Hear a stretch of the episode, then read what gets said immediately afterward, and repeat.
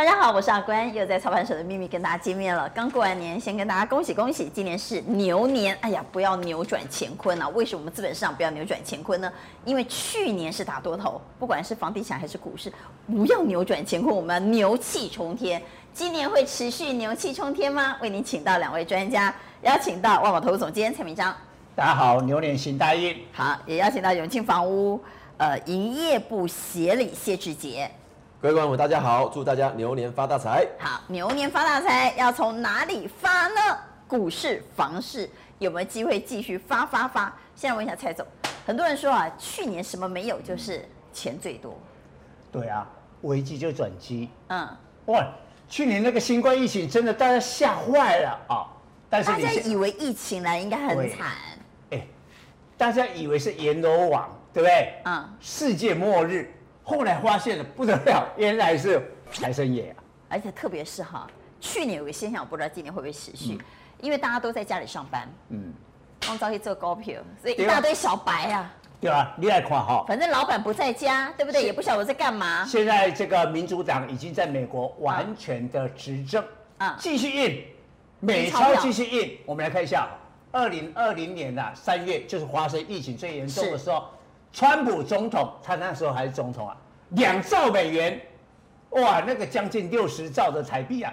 再过来年底十二月份的时候，九千亿美元啊！现在拜登说啊，我还要一点九兆美元。哎，我们看这三波哈，加起来，请注意哦，四点八兆美元呐，天文数字啊！我对比一下，二零零八年听过吧？金融海啸是加央丢嘛？对，最后三轮的 QE 都来印钞票，那时候是印了三点六兆美元，哇现在更多超过，更多了以后啊，股票哇欢声雷动啊，哎，真的是这个当然这个事后了哈，当时应该勇敢买。我们看一下哈，美国的股市道琼哈，嗯，跌到一万八千点，后来涨到三万一啊，可以去着趴。我们台北股市最低跌到八千五百二十三。那时候大家想说会不会六千点啊？我我自己心想说，哎呦，搞不好还真的有可能六千点。因为那时候大家很担心疫情嘛。哎，涨到一万六，涨九十派。所以去年为什么大涨？第二个关键因素是印钞，就钞票太多了，一直在印。这个台湾籍不是台湾籍，还叫美金印卡吧？关键来了，今年还会继续印吗？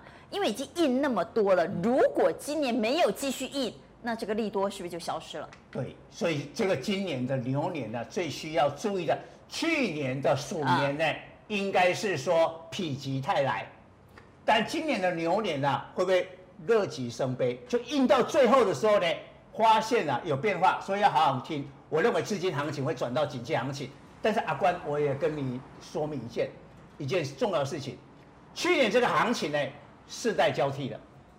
我们说最厉害应该巴菲特嘛，不然每一个人都认识他嘛，股神巴菲特嘛。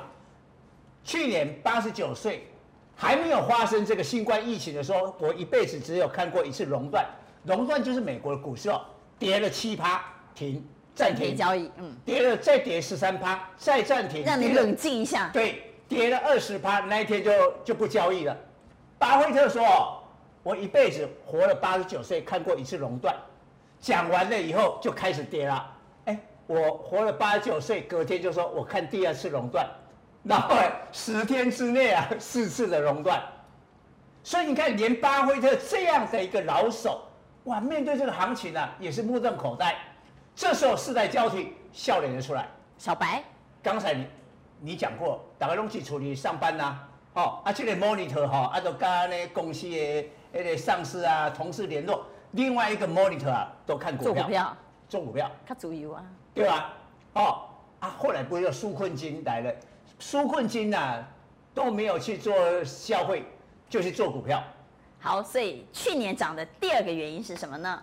就是散户大军不得了，厉害啊！特别是很多个股是散户打败法人机构，台湾有这种情况啊。台积电不是都小白吗？对结果大家一过去都说。做股票筹码一定要看法人哈，融资越多的就越不好，散户越多越不好，欢得病啊！所以去年颠覆了很多过去我们的逻辑，比如说有重大利空、有黑天鹅、有不确定因素的时候，照理说股市会不好。但去年的疫情是不是重大利空？是不是不确定因素？是不是黑天鹅？是嘛？但是大涨。过去股市的逻辑是要看法人的筹码，要看外资的筹码，融资越多越不好。但是也颠覆了我们过去的逻辑。去年呢，反而是融资蚂蚁搬向打败法人，很多个股，比如说台积电就是。所以今年的行情会不会出现不同的景况，还是会延续去年？我们等会再来请教蔡总。但我们回到房地产，房地产去年也颠覆了很多过去的逻辑，比如说去年开始什么最夯呢？股市是小白最夯，对。去年是那个小宅最夯，对。然后年轻人小资族疯买房啊，对。其实去年的房市其实跟股市有点类似哦。那时候一月我记得过年的期间听到疫情。啊哦，过年完回来以后，大家都在忙疫情的事情。是那个时候，我们可能针对一些消费者都讲说，哇啊，价格要跌了，价格要跌了，可能要跟屋主沟通一下了。接下来这个房子可能不像，可能市场是不会再往上了。嗯。那个时候大家很紧张哦。那个时候本来一路从二零一五年开始，一直到二零一九年，呃，应该讲二零二零年，其实慢慢都是往回升的。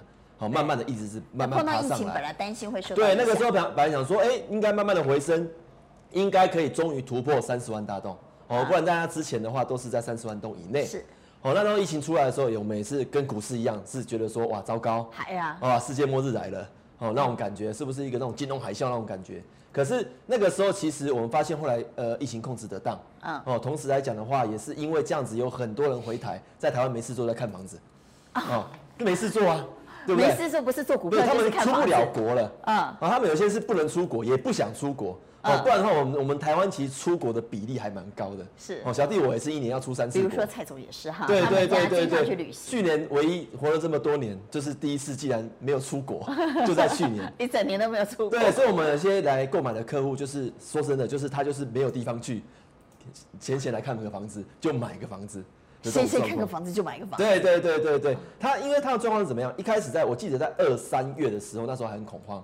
到四月开始，我觉得呃，我们台湾的疫情慢慢的有控制的，我们都可以出来去。那时候开始打什么呃，我们在国内旅游啦，或是开始可以做国旅，然后出来做一些可能呃旅游的动作。那个时候我们发现买气慢慢回来，一来是压抑的买气，因为买气本来就一直不断的在往上往上走，同时不管是交易量也在往上走，啊那个时候抑制了一些买气，哦，所以那个时候买气，后来大家看，哎，没有什么事啊，而且。呃，我们那个时候也因为疫情的关系，有一些资金又不管是中美贸易战，让资金台商回流，哦，同时疫情的关系，让很多人也回来台湾，哦，同时我们也讲的印钞票钱太多，钱太多，啊，钱太多，利息又很低，哦，所以每一个人不管是换屋客的族群或自住客的族群，甚至是一些自产客，甚至我们讲投资客，全部出笼。哦，所以让本来销声匿迹的头，这个突然又跑出来，又跑出来了。好，因为跑去竹北嘛，对对对，跑去台州去炒红单。对对对，所以在这样的一个一个一个这样状况之下，让去年的整整体房市也真的是一飞冲天。对。但是回顾去年，那我们只是以资借镜啊，展望今年才是重点，对不对？过去的经验不必然会被复制，也就是去年的情况，在今年还会持续吗？包括我们回到股市。包括热钱效应、热钱派对还会持续吗？我们刚刚谈到第一个是热钱嘛，第二是小白力量还会这么大吗？我我觉得哈，永远是一个散户盘，今年还是这样啊，还是。但是呢，去年散户尝到甜头，但是呢，股票市场是这样哦，你没有跌下来以后，这一场的比赛还没有结束，嗯、今年的小白还是主导的力量，但是风险会增加啊。我们来看一下哈，美国有一家股股票做那个游戏的光碟哈，其实那个是没落的产业，GameStop。游戏光碟啊？对，现在现在游戏都在线上了，不是大家都用下载，谁还去买光碟啊？就跟以前那个录影带店一样，不是早就已经绝迹了吗？但是哈，美国的这些散户几百万人呐，蜂拥进入这一档股票，一个月以内涨了十七倍。GameStop。对。这个就是散户的力量，所以啊，从这个案例，据说这些散户修理了很多专业机构，啊、很多专业机构放空机构，放空最后认输。对，呃，那放空的是对冲基金，所以有人解释这是美国的阶级的斗争啊，世代斗争。因为对冲基金背后的金主都是有钱人，但是这些散户是穷人嘛，蚂蚁搬下。对，所以穷人跟有钱人的一个战争啊。不过我们看一下哈，继续啊往下看，这个事情呢，今年会有进一步的变化。我们先回来看一下台湾印钞票有没有后果？有啊，台币升值哦，啊，去年升了五点六趴，三年来最强。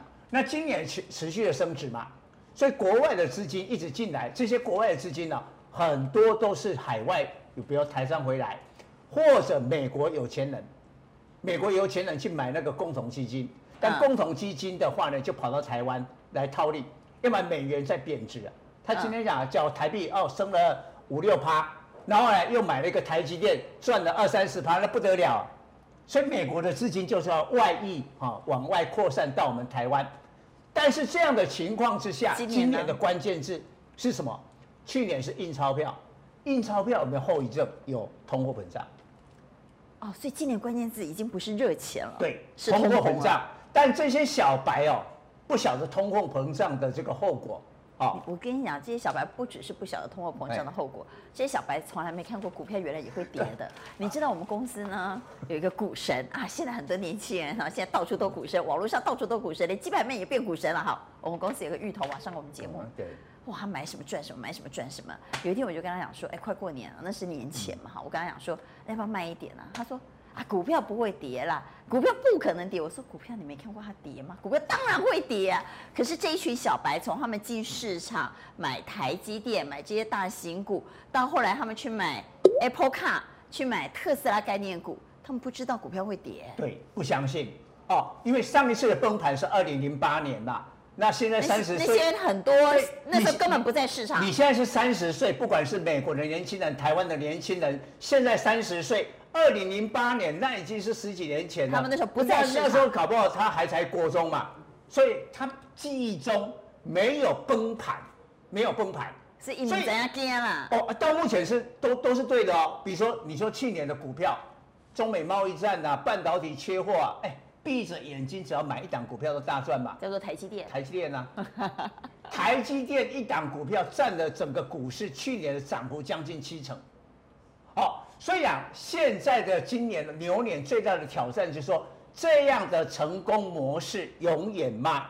会不会被持续复制啊？对，我觉得通膨就会改变一切了，因为通膨只要一起来，美国联总会就慢慢把这个钱或者它叫缩表啊，哦，资产负债表要缩了，资金会抽回去，这时候还有涨的股票了。但是呢，已经不是去年飙涨的股票，很多做梦行情呢、啊，已经涨太多了。今年的黑马，我请大家特别注意，抗通膨。好，大家会也会质疑我一点，台湾哪有通膨？但是我们啊，这个资金的行情是从美国过来的，只要美国有通膨的一个迹象，就不得了。看一下油价，油价去年还有负的哎，嗯，现在油价都已经来到了五字头，所以这个时候呢，通膨开始会引爆。所以啊，要注意的股票完全不一样啊。比如说，我们举一下通膨的时候，在电子业里面景气循环的股票，嗯，双低啊，面板跟记忆体，像友达啊，我们看友达的这个 K 线啊，其实你可以发现，已经大概已经啊连续有超过一年的时间，这个是月线，股价都在涨，所以这种股票抗通膨成为今年。所以抗通膨之后，大家也开始会想更进一步买房。所以抗通膨到底应该看什么样的个股，都会再来请教蔡总哦。所以今年最大、去年最大变数是疫情，是热钱。今年呢，最大的变数是，那如果热钱效应慢慢减弱之后，有没有可能通膨怪兽来了？那这是今年最大的变数。那从房地产的角度来看，我们刚刚其实已经谈过，为什么去年会房地产抢强棍哈？对。但今年跟去年最大的不同是在去年年底，政府开始打炒房了，对，开始出手了，对。所以我不知道在像你们在第一线哈，因为你们是最贴近消费者、最贴近市场，在打炒房之前跟打炒房之后氛围有没有改变？我觉得如果以现在我们实际跟客户接触，其实从我们自己的数据来看，其实买方出来看房的意愿度还是强。我们没有影响吗？没有影响，就是我们量还是非常的大。哦，并不会说哦，本来哦，可能一天有比如一百个客户看，现在变成六十个、七十个，其实还好。那他们不会想讲，哎，跨界跨界跨打草房，好个安装，他们就是心里会不会心里想买？所以说，我要讲的第二个，他们有一些人可能在观望犹豫，可能看到喜欢，想想买吗？要买吗？想买，我好想买，可是要买吗？这样那种。所以那个成交期会拉长，对，有可能犹豫期会拉长。但是看屋的组数没有降低。这个打炒房的确让一些短期可能或是想要短期投资，或是有一些运用资金杠杆在操作的一些客户，他的确是消失。有影响。可是这个本来这样子的客户群在市场上本来就不是主力，他可能就占了可能五趴十趴。那当然，因为市场上的价格就是因为这五趴十趴的人在带动，所以一直在不断的炒上去，所以他们就是想抑制不断炒房的人。哦，可是市场的正常来讲，还是以自住换屋的刚性需求，还是占了七八十趴是最主要的人。啊，所以这一群人只要还在，其实房地产来讲，其实它还是蛮稳定的。所以你认为打炒房不会影响到行情太多？呃，应该顶多让行情交易时间不不打，如果没有打炒房，现在房子会一直涨，会涨到可能你会受不了。啊，对，它只是让那个飙升的速度。减弱，并没有改变多头的趋势啦。对，我我觉得目前还是还是一个就是很健康的趋势。如果他如果没有打炒房这个动作，我觉得到现在可能应该变民怨了。哦，我记得那个时候，我记得就是我从那时候九十八年到二零一三一三年这个五年期间呐，我我那时候在卖一栋房子，可以看到一栋一个大楼一年涨十万一平啊，一年一平涨十万，真的就是这样子。对你一个五十平的房子。你可能今年不买，你明年再买要多五百万。那个时候的热是这样，所以才会不断那个才有奢侈税啦。啊、那个时候也做了信用管制，是哦，那到最后面才有一个房地合一税跟实价登录出来以后，才慢慢的抑制了这样的行为。对，所以打炒房是让那个过度狂飙，对对，不要发生，对对，但并不是因此压抑了房价的多头，没错没错，整个看屋的气氛啦，市场热络的气氛还是在的，对，因为最最关键还是利息很低嘛，对，钱太多，买房子最关键的其实还是利率。刚刚蔡总讲一个重点，抗通膨，买房就是抗通膨，而且我记得好像去年是不是钢筋、水泥、建材，包括工人都涨很多，对。所以那是基本的成本的上涨，那是没有办法的。对，那是没有办法。那不纯粹是炒出来的，就是说，其实房地产的成本、原物料成本一直在涨，这个一定会反映在售价上。一定会。其实有些人以前人会讲，有些人以前都会讲说，以前怎么一层公寓一百万就可以买到啦，八十万就可以买到啦，现在为什么买不到？哦，以前一平房子什么五万六万就可以买到。在一起人归个少少。对啊，那是现在可能不一样，因为。人力成本那个原物料成本，其实本来就有。永远是千金难买，早知道啊！对对对对，不会的炸在白吉的！我妈那时候呢，在那个新义计划区，那时候还是靶场的时候，嘿，阿伯都要进才小个惊死人，本来被美红妈妈呢哈，你是在几倍叫寡贼？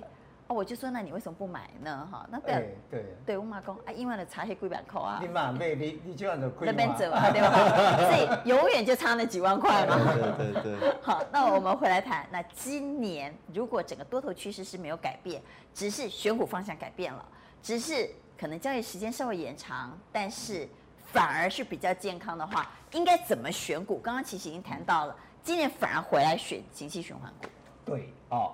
啊、呃，这里面有一个关键的变化哈，我们回想一下，嗯、现在对这个新冠疫情，大家期待最大的解药是不是要打那个疫苗？疫苗对，好，那你有没有想过，在我们现在的想法就是说，疫苗应该是最大的利多哈，但是也许是这个行情最大的一个变数啦，啊，嗯、因为你去年有疫情的时候呢，就就被迫印钞票，股票往上涨。然后 NB 就对，现在假如有疫苗，哎，没有疫情了以后，钱就收回去了，钱就会收回去了。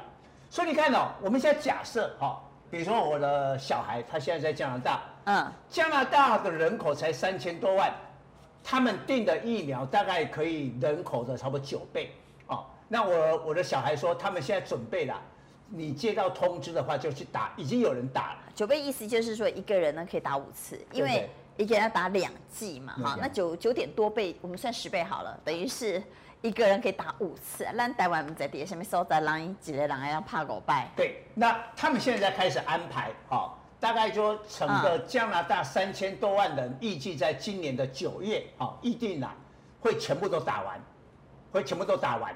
那呃，有专家说，哈，疫苗打了一个国家或一个地区的人口百分之四十的话，就全体免疫。嘿。所以我们现在不知道哈，什么时候呢？呃，大概以这些比较有钱的国家，美国啦、加拿大、日本啦、欧洲，打到百分之四十的时候，疫苗四十的时候，通膨就开始点燃了，股票就开始有变化，资金行情会被景气行情给取代。因为去年的股票，一定会报复性消费。你想你在家里关那么久了，你已经一两年没有出国了，一旦打了疫苗之后，甚至于将来说会有疫苗护照嘛，就是说很多国家他们会推说，我国家其实已经呃覆盖率很高了。那你只要有打过疫苗的人，他就给你一个类似像疫苗护照这样，或者是在你的护照上注记。那你到别的国家去的时候呢，你就不用经过那十四天的隔离，那你会不会很方便？对，报复性消费。我我自己在想哈，开放出国的那一次哈，那个团会还有旅行的费用，不管再怎么贵，我都一样出去。对，再怎么贵你都要去。憋太久了嘛，憋太久了。所以哦，那时候的选管完全不一样。过去这一年，那是要选观光这种。对对，过去一年你是要买什么半导体啦、居家上班受惠的这些股票，哎，但是啊，我觉得不一样了哈。比如说开放出国观光。航空股，哎，旅行社、航空、华航，这已经躺在地板那么久，你看那个连空中小姐啊，都都已经被裁员的嘛，对不对？嗯，开始买航空股，哦，旅行社的股票，哇，旅行社也是很惨嘛，航空还能活到那个时候的，应该就可以活过来了。还有我们抢不到疫苗，所以有人讲说，那本土疫苗嘛，后国产疫苗，哎，政府会开绿灯哦。他没有完成完成三期的这个人体实验，马会怕。高端对，没办法哦。再过来就高还有联雅，联雅也有做嘛哈？哎，对对对，高端。还有就是低本益比高成长的股票，就是像记忆体啦、面板这些股票啊，景气循环股。然后呢，要么你就回来哦，你现在不要瞧不起啊，什么六趴的殖利率啦，哎，因为股票就涨六十趴，但是今年的话会变回来。涨六十趴的股票，除非是很厉害的成长股，否则一般不容易再这样大涨。但是我回头就买了这个高殖利率的股票，为什么？因为等于表上没涨到啊，它的股价比较低呀、啊，才会殖利率高、啊、而且现在利率啊，一年都不到一趴啊，你有六趴的话，等于是六年的这个定存，所以选股的方向会一百八十度的改变了。好，那买房子的方向呢？呃，买房子的方向，其实我还是要讲一下今年。它一个状况，其实政府打炒房有两个因素关键点，其实抑制到我们今年可能会一个一个就是预售屋会登录，因为以前很多预售屋是它是呃不透明的，对，所以很多人是透过预售屋不断的在做一个炒作，不管是量还是价，嗯，当预收透明以后，它可能很难从预售屋再去做一个量跟价的炒作，让它回归到一个理性。第二个就是说，其实呃我们讲说，因为那个时候预售屋它不断的在价量炒作。所以，我们打炒房，让今年的一些消费者，他对于房价可能会一直上涨。本来以为说，有些人很有信心，是一定会涨了，就像买股票一定会涨了。啊。可是，在房地产这边来讲，他大部分有些人买人说，哦，要看一下，或者是有可能不会涨，或不会涨那么快。所以，他的一个有感房价的一个一个期待是下降了。所以，他对买房的那种急迫度，可能就不会像去年这么强。是。哦，可是我还是要讲，因为房地产它最主要的关键还是在利率跟资金。哦，所以利率它还是维持低档。其实，在房地产而言，它其实就是一个最大的利多，最大的利多了。哦，同时来讲，资金太多。哦，所以有这个最大利多，再加上震惊的局势。哦，因为我们目前台湾的震惊局势其实相对稳定，我们并没有说很大的一个利利利利空的一个状况。哦，所以在这样的景气之下，其实我觉得，呃，今年的房市是健全。好，但是去年涨什么哈？如果以股市用消息面来做解读的话。去年涨的是哦，或者是说产业结构了哈。去年涨什么呢？第一个涨台积电效应，对，对，所以只要有台积电沾到台积电边的，那都涨翻了。最明显的是什么？台南善化，还有新竹，对不对？新竹涨很多，只要是台积电在那边设厂的，或半导体在那边设厂的，那就涨很多。像高雄涨日月光嘛，说加码投资台湾啊。涨投资效应、设厂效应，这是第一个。第二涨什么呢？台商回流效应。因为刚刚其实呃，自己也讲到，去年很多人就回台湾了，或者中美贸易战呢，哎呀，卖饼啊，对不对？两边大象在打架，不小心会被踩死，那干脆回台湾好了。所以去年不少台商回来，那就涨什么地方？涨台中，因为台商很喜欢住台中哈，台中天气又好，那。其实交通各方面都很好，那房价也相对比较合理，涨台中。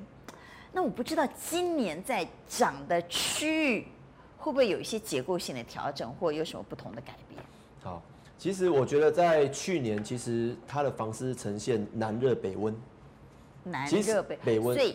对，越往南越热。对，其实双北市它的成交量，或是说我们讲的这个价格是相对稳定，因为它的它的单价跟总价是比较高的。是。哦，那在南热北温的状况之下，我觉得它是会趋近于就是说会一个稳定。我打一个比方，就是轮到北部来涨吗？对，我觉得是补涨的一个空间。那当然这是要看每一个人状况，因为其实现在台北市还是高，所以很多人会移到新北市，甚至移到桃园。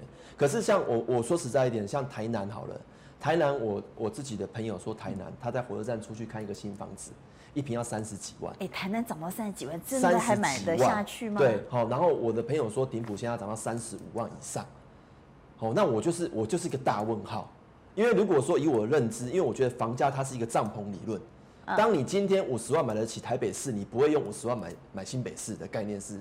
有点类似像这样子的。好，那你如果三四十万可以买新北，你会花三四十万买台南吗？除非他有特殊需求。特殊需求。比如说我是台积电工程师，我比较多的点要上班嘛。对对对。除非你有特殊需求，那如果以投资的角度来讲，我觉得如果有投资角度，大家可以抓三种心态。当台南变三十几万，当高雄变三四十万的时候，这是新北有一些三四十万的房子的地区，是不是就有可能会起来？对，一定会哦。这个房子它是最重要是价格问题。全台湾都可以买，只有价格问题而已。对，哦，这个是大家都知道的，房子是买价格。那我打一个比方哦，比如说我我之前带我的呃，我们讲我的自己的客户去看新庄投钱，新庄头前他都觉得说哇那里呃空租率很高啊，是，然后怎么样？我在去年跟大家看的时候，因为那时候看的时候还有三十八万到四十二万之间，大家可以现在去看，建商预收绝对都卖五十万起跳。那如果是你看一个五年上下的一个新古屋。大概平均大概现在目前是四十五上下，好，目前，可是，在去年大概年终的时候去看的时候，还可以在四十万以内。因为当你台南已经到三四十万的时候，你是不是会回头思考？那台南起个三四十万？对啊，那是新北市的从化区的四十万左右，是不是当买？对，所以我要建议，这是一种比价效应。比价效应，这个我要建议消费者，就是说，因为第一种现在就是我们买，很多人买是买一个住宅的一个社区本身的品质跟环境。啊，所以为什么很多人喜欢买从化区？是因为房子新，街道漂亮。因为我们双北市很多地方，其实说实在的，街道不是太美观。双北是不是呃，包括台北跟新北都还没有创新高，但是台南、台中、高雄都创新高，全部创新高。台呃桃园以南已经全数创了历史新高，创历史新高，历史新高。所以双北会有补涨效应喽？我觉得是有可能的，是有可能会的，哦、对。哦，所以这个第一个我就讲说，第一个是这样子。打比方就是说，比如说如果现在头前从化区，啊，四十万可不可以买？到四十万之间可不可以买？我觉得可以买。可是如果到五十万，我觉得这个就不一定是我的选择，因为我有更多选择。因为五十万我可以买三重，我可以虽然有三重可以，对，我可以买离台北市近一点的，或是我讲另外一个叫江翠北侧从化区。江翠北侧从化区，我那个时候印象，那个时候在打房，就是房市比较低迷的时候，一平三十几万，现在一平不过三年的时间已经五十几万。三年涨了二十万，对。那如果说那个区块有五字头以内的，我基本上我也觉得可以买。为什么？因为在江水北旁边有个叫呃，在江翠北旁边有个叫江子翠捷运站，那边的中古屋一平就要六十万起跳，是二十年的中古屋，新房子要七十万起跳。所以当然你在江翠北，虽然离捷运站比较远，而且还是未来十年的从化区开发，可是如果你现在五十万年买得到，我也建议可以买。时间换空间。对，好，这个是属于区域型的。然后再来就是产品型，如果我就讲说台北市，台北市没有什么重划区空间，台北市就是买了它的交通要塞，跟它本身来讲，你的商圈经理跟你自己的需求。可是如果你买的产品是属于比较小平数产品，总价带是符合大家大部分自住首购人可以负担得起的，哦，比如说一千五到两千五之内的小宅型，我觉得也可以入手。一千五到两千，两千五之间。所以在双北一千五到两千五是最好卖的价位吗？呃呃，要看台北市会比较高。嗯，对。如果在新北市来讲，大部分的新北市一般人买两到三，好像有一个有一个有一个天险，有一个线啊，有一个天险，跟股票一样，股票有天险啊，每一个整数关卡都是一个天险嘛。对。那房地产呢？新北的新北，如果我我以用个两房来算哈，如果新北的两房你超过两千万，基本上就不好卖。好，所以要在二字头以下。对，二字头以下，两千以下，两千以下基本上在新北的两房。那当三房有些是我要看屋龄啊，不一定。我是打一个比方。但是普遍来讲，两千万以下去化。当你有两千万预算的人，他可能如果可以接受小宅空间，他就来选台北市。他宁愿多个三四百万，两千五来买台北市，他也可能不会不会去买两千万的新北市。对。可是你预算只有一千五要买两房，你在台北市你是只能买套房，除非你可以居住一套房，不然有些人会选择两一千五的。两房在台新北市，哦，可是小宅来讲是大部分人负担得起的，就是我们讲在双北市工作的人的经济能力，哦，或是讲就正常人是可以负担得起的，哦，所以这样的族群它的供需是最大，就是等于我们买方非常多，所以到时候你要拿出来卖的时候，其实也比较容易去，比较容易成交，对，所以第二种就是平数以及它的总价带要做选择，如果你买一个就是总价带很高的，因为有时候我就最怕有些人买一个四五千万。你要豪宅不豪宅，要正常宅不正常宅，所以有时候我都会建议我客户说，现在是一个最尴尬的价位。对，我就说你直接破亿好了，你要么就破亿有破亿的族群，对，那个族群是在的，因为破亿的族群他不会去买一个五六千万的案子，嗯，对。然后可是你五六千万的人，他要么就选择三四千万比较大众一点，就是你今天换一个三房四房大平数一点，可是它并不是豪宅型，它就是一个跟五六五十平六十坪。这个是大众喜欢换屋的，可是豪宅的族群他不会来看五六十平，他动辄就一定要看五一一百一百一百五十平以上。所以五六千万是最尴尬的价位。对，就是我们有时候会把它区分哦，比如说在这个地方三千万、五千万、八千万、一亿，或是一亿五以上，它是有一个族群带的哦。所以在总价跟坪数，是我建议就是不同的消费者要有不同的选择，你要买对总价带跟产品。哎呀，有道理哈，买什么样的房子去化快，然后市场的需求也大。对对对对对对对。但是我们还是要回来哈。在股市，呃，今年刚刚蔡总谈到最大的变数可能是通膨，所以我们整个选股的逻辑要重新做调整。但有一档个股呢，其实已经是让台湾人的刚景跌下哈，就是台积电哈。台积电就不纯然是一档个股了，它已经有太多台湾人对它的期待跟感情了。那去年它也是表现最好的啊，蔡总不是讲过，去年几乎七成就是涨台积电。对对对，但是哈，今年我还有一个。其实很多人已经跟台积电谈恋爱了，你知道吗？哦，他现在的股东是八十万人哈，这个超越了红海，仅次于中钢，第二多的股东。所以我要特别谈谈台积电，因为有太多太多小资族是什么呢？夫妻俩本来要买房子的，安好赶快买出来几台去买台积电哈，或者呢，把你所有的积蓄。收印在台积电里面，这真的很多，然后甚至于呢，有很多的工程师，他们就是看好台积电，因为他们可能是同行，所以我觉得台积电已经不仅只是台积电，它有太多呃感情、期待、台湾的尊严、台湾之光也好，所以今年你如果说去年涨的股票不见得是今年主流，但台积电会不会是例外？啊，有一个变数啊，今年的话还有一个。因为现在拜登总统的话呢，大概所有的时间跟这个精力都在处理这个新冠疫情啊。嗯。那我们也不太知道美国什么时候疫苗会普及到四十趴。嗯。但假设哈，我我比如我讲下半年普及了，所以拜登有很充足的时间回来处理中美贸易。台积电为什么会长这样子？中美贸易。二零一八年三月，川普啊，为什么台湾人这么喜欢川普啊？发动中美贸易战，台湾是最大的受惠者之一啊。为什么订单都转到台湾来？然后呢，川普还不是这样哦，进华为、进中芯国际，所以让他们呢这些晶圆代工的产能就开不出来。是，所以这些订单又转到了台积电。所以呀，但是今年拜登会放宽吗？我我我认为哈，拜登现在他才刚上任，他一放宽人说，你看你看你就是没错没错，我通中。我们是拜登的话，现在不会放宽。现在他大概就职的三个月之内是跟美国选民的蜜月期，他绝对不会在这时候放宽，因为他选前就被人家质疑说，你跟中国是不是有这个不能说的秘密 哈，所以是不是有特殊关系哈？那如果他一上任就放宽？那不是落人口实吗？啊、但是但是说在疫苗普遍的施打之后，他会把时间来处理这个中美贸易战，所以很可能拜登真正处理中美贸易的问题的时候，不会比川普更严格，会开始放松。他可能华为的禁令会维持，但中兴的国际的这个禁令呢，会把它放松或解除啊。这时候其实对台积电的影响没有那么大，但是那个概念就被打破，股票就很迅速的反应，哦，所以台积电可能在那个情况之下，股价就很快的下来。那在感情上，我不能接受这件事。但是哦，这个是一定的，就是说股票总是一个循环。是、哦。你过去中美贸易战让台积电呢、啊，这个股票这样大涨，大家都啊这个呃护国神山呐、啊，对，护国奇迹呀。但是呢，只要解除了中美贸易战某些的禁令啊，台积电的股价也可能迅速被外资来提款。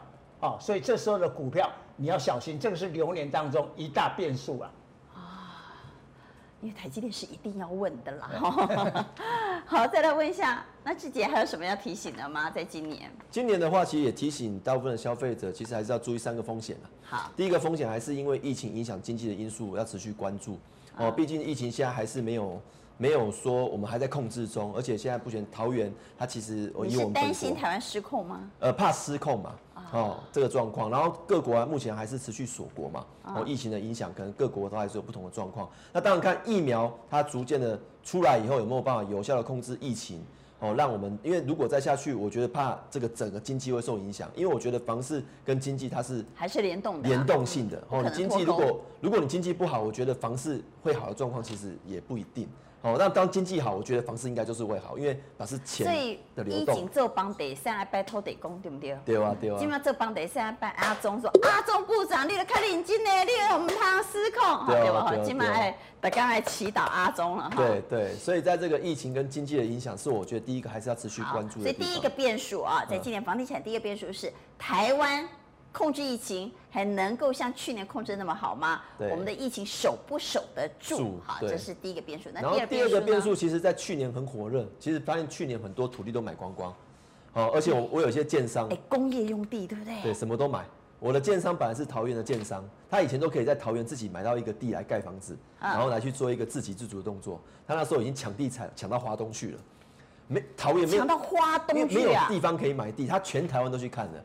因为对建商而言，没有地就等于没有一个他的一个工作循环，没有收入了。一波米混的每当这怕。对，好啊，所以在这样的状况之下，其实去年不管是购地来讲，或者今年他可能不管在使照或建造，或是预计要出来的新房子也好，好使照拿完就变新成屋了。对。还有一些本来就是有一些预售余屋也还在，哦，再加上今年因为七月可能哦，因为我们现在单独通过了嘛，哦，那个实价登录二点零三读通过了，哦，我说七月一号年终就上了。上完以后，到时候那个预收的十价登录是直接见光死。哎，那我问你哈，今年下半年预收市场会不会变成不二价？因为反正也没有操作的空间了，会不会这样子？应该是现在目前已经有很多的建商已经开始往这个方向，就是也不要说不二价，他以前的建商有一些进去可能就一进去先打九折，谈一谈变八折，甚至有些人七折。是以前的很多预收是这样子。哦，因为预售的价格不透明嘛，对，不透明，很大，对，很大。像现在的建商，我觉得会往两个方向，第一个叫做开价跟底价空间会变小，有可能只剩五趴。开价吓死人，台湾要笑死人。台湾不二价有点难度，非常难。你在以前我在买预售屋的时候哈，就讲我我的那个社区，从五到八都有人买。哦，你觉得不可思议对不对？同一个社区互相问，不会气死人。同一个社区哦，有五十几万的一瓶。有八九十万的，有买到九十几万的，对，是真的哦。真的。而且它是同一个时期，就在预售时期哦。对。那你想，在预售时期，既然价差可以这么大，那你就知道预售物的价格有多么不透明。对，没错。所以我也我也觉得说建呃建商或是预售这一块，有可能在它的法令确定之前，他可能会想要出新的动作。我觉得多少是有。第二个，它的价格的空间可能不会像以前那么大，不然的话，到时候可能让大家落差太大。实价登录，因为一看，哇，糟糕了！你不是跟我讲说怎么样怎么样，就怪建商或怪代掉，怪怪代销。预售市场会跌吗？不会。我我觉得跌倒是不至于啦，就是说它的一个价格的杀价的空间可能不会像。我所谓跌的时候，它过去会开很高嘛？但是其实它预留了一个杀价的空间。对。所以呢，过去我们看到预售的牌价都是一直涨一直涨，但。在今年下半年有了实价登录二点零之后，是不是它的开价就要相对比较合理？那是下半年啊，应该是这样讲。上半年不知道，不是说跌了哈，就是也许成交不会跌，但是在开价的部分，它是不是就会相对比较合理？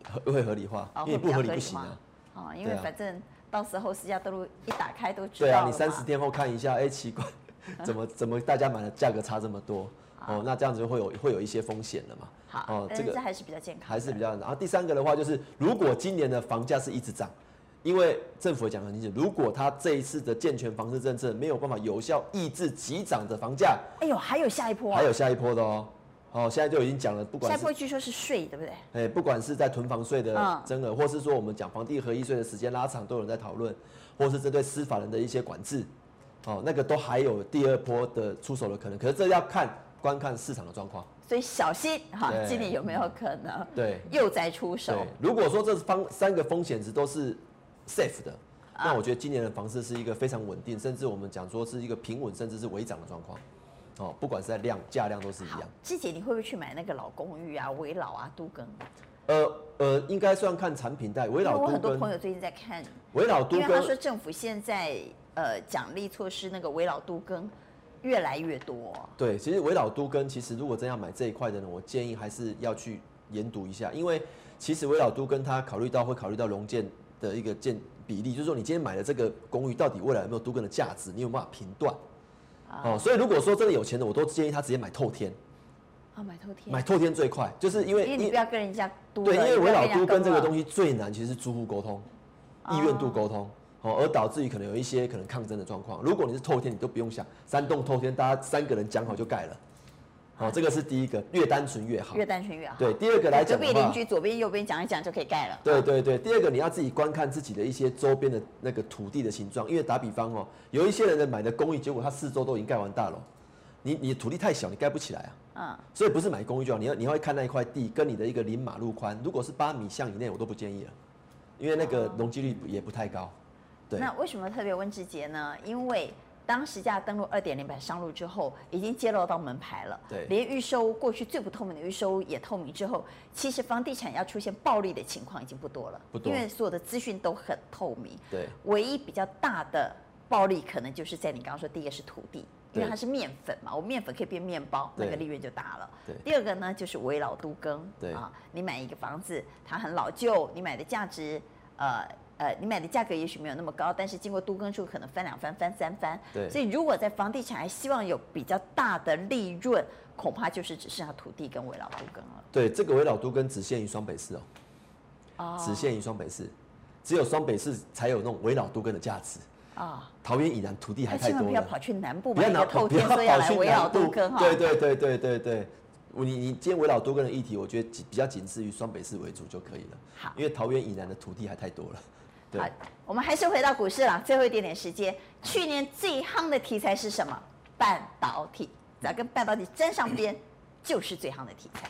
那今年最夯的题材会是什么呢？会是 Apple Car 吗？呃，Apple Car 的话呢，应该是做梦的行情了啊、哦。那因为 Apple Car 的话呢，至少还要等了差不多最快可能要三年到四年。好，所以这不是今年最夯的题材。啊、呃，做梦。做梦，做梦啊啊！但是哈，我我觉得今年的话呢，应该最夯的题材目前是电动车啊，电动车对电动车。但是电动车的话呢，应该分两个族群，有的是做梦啊，因为我们手机出来，我还要个跑跑婚呐。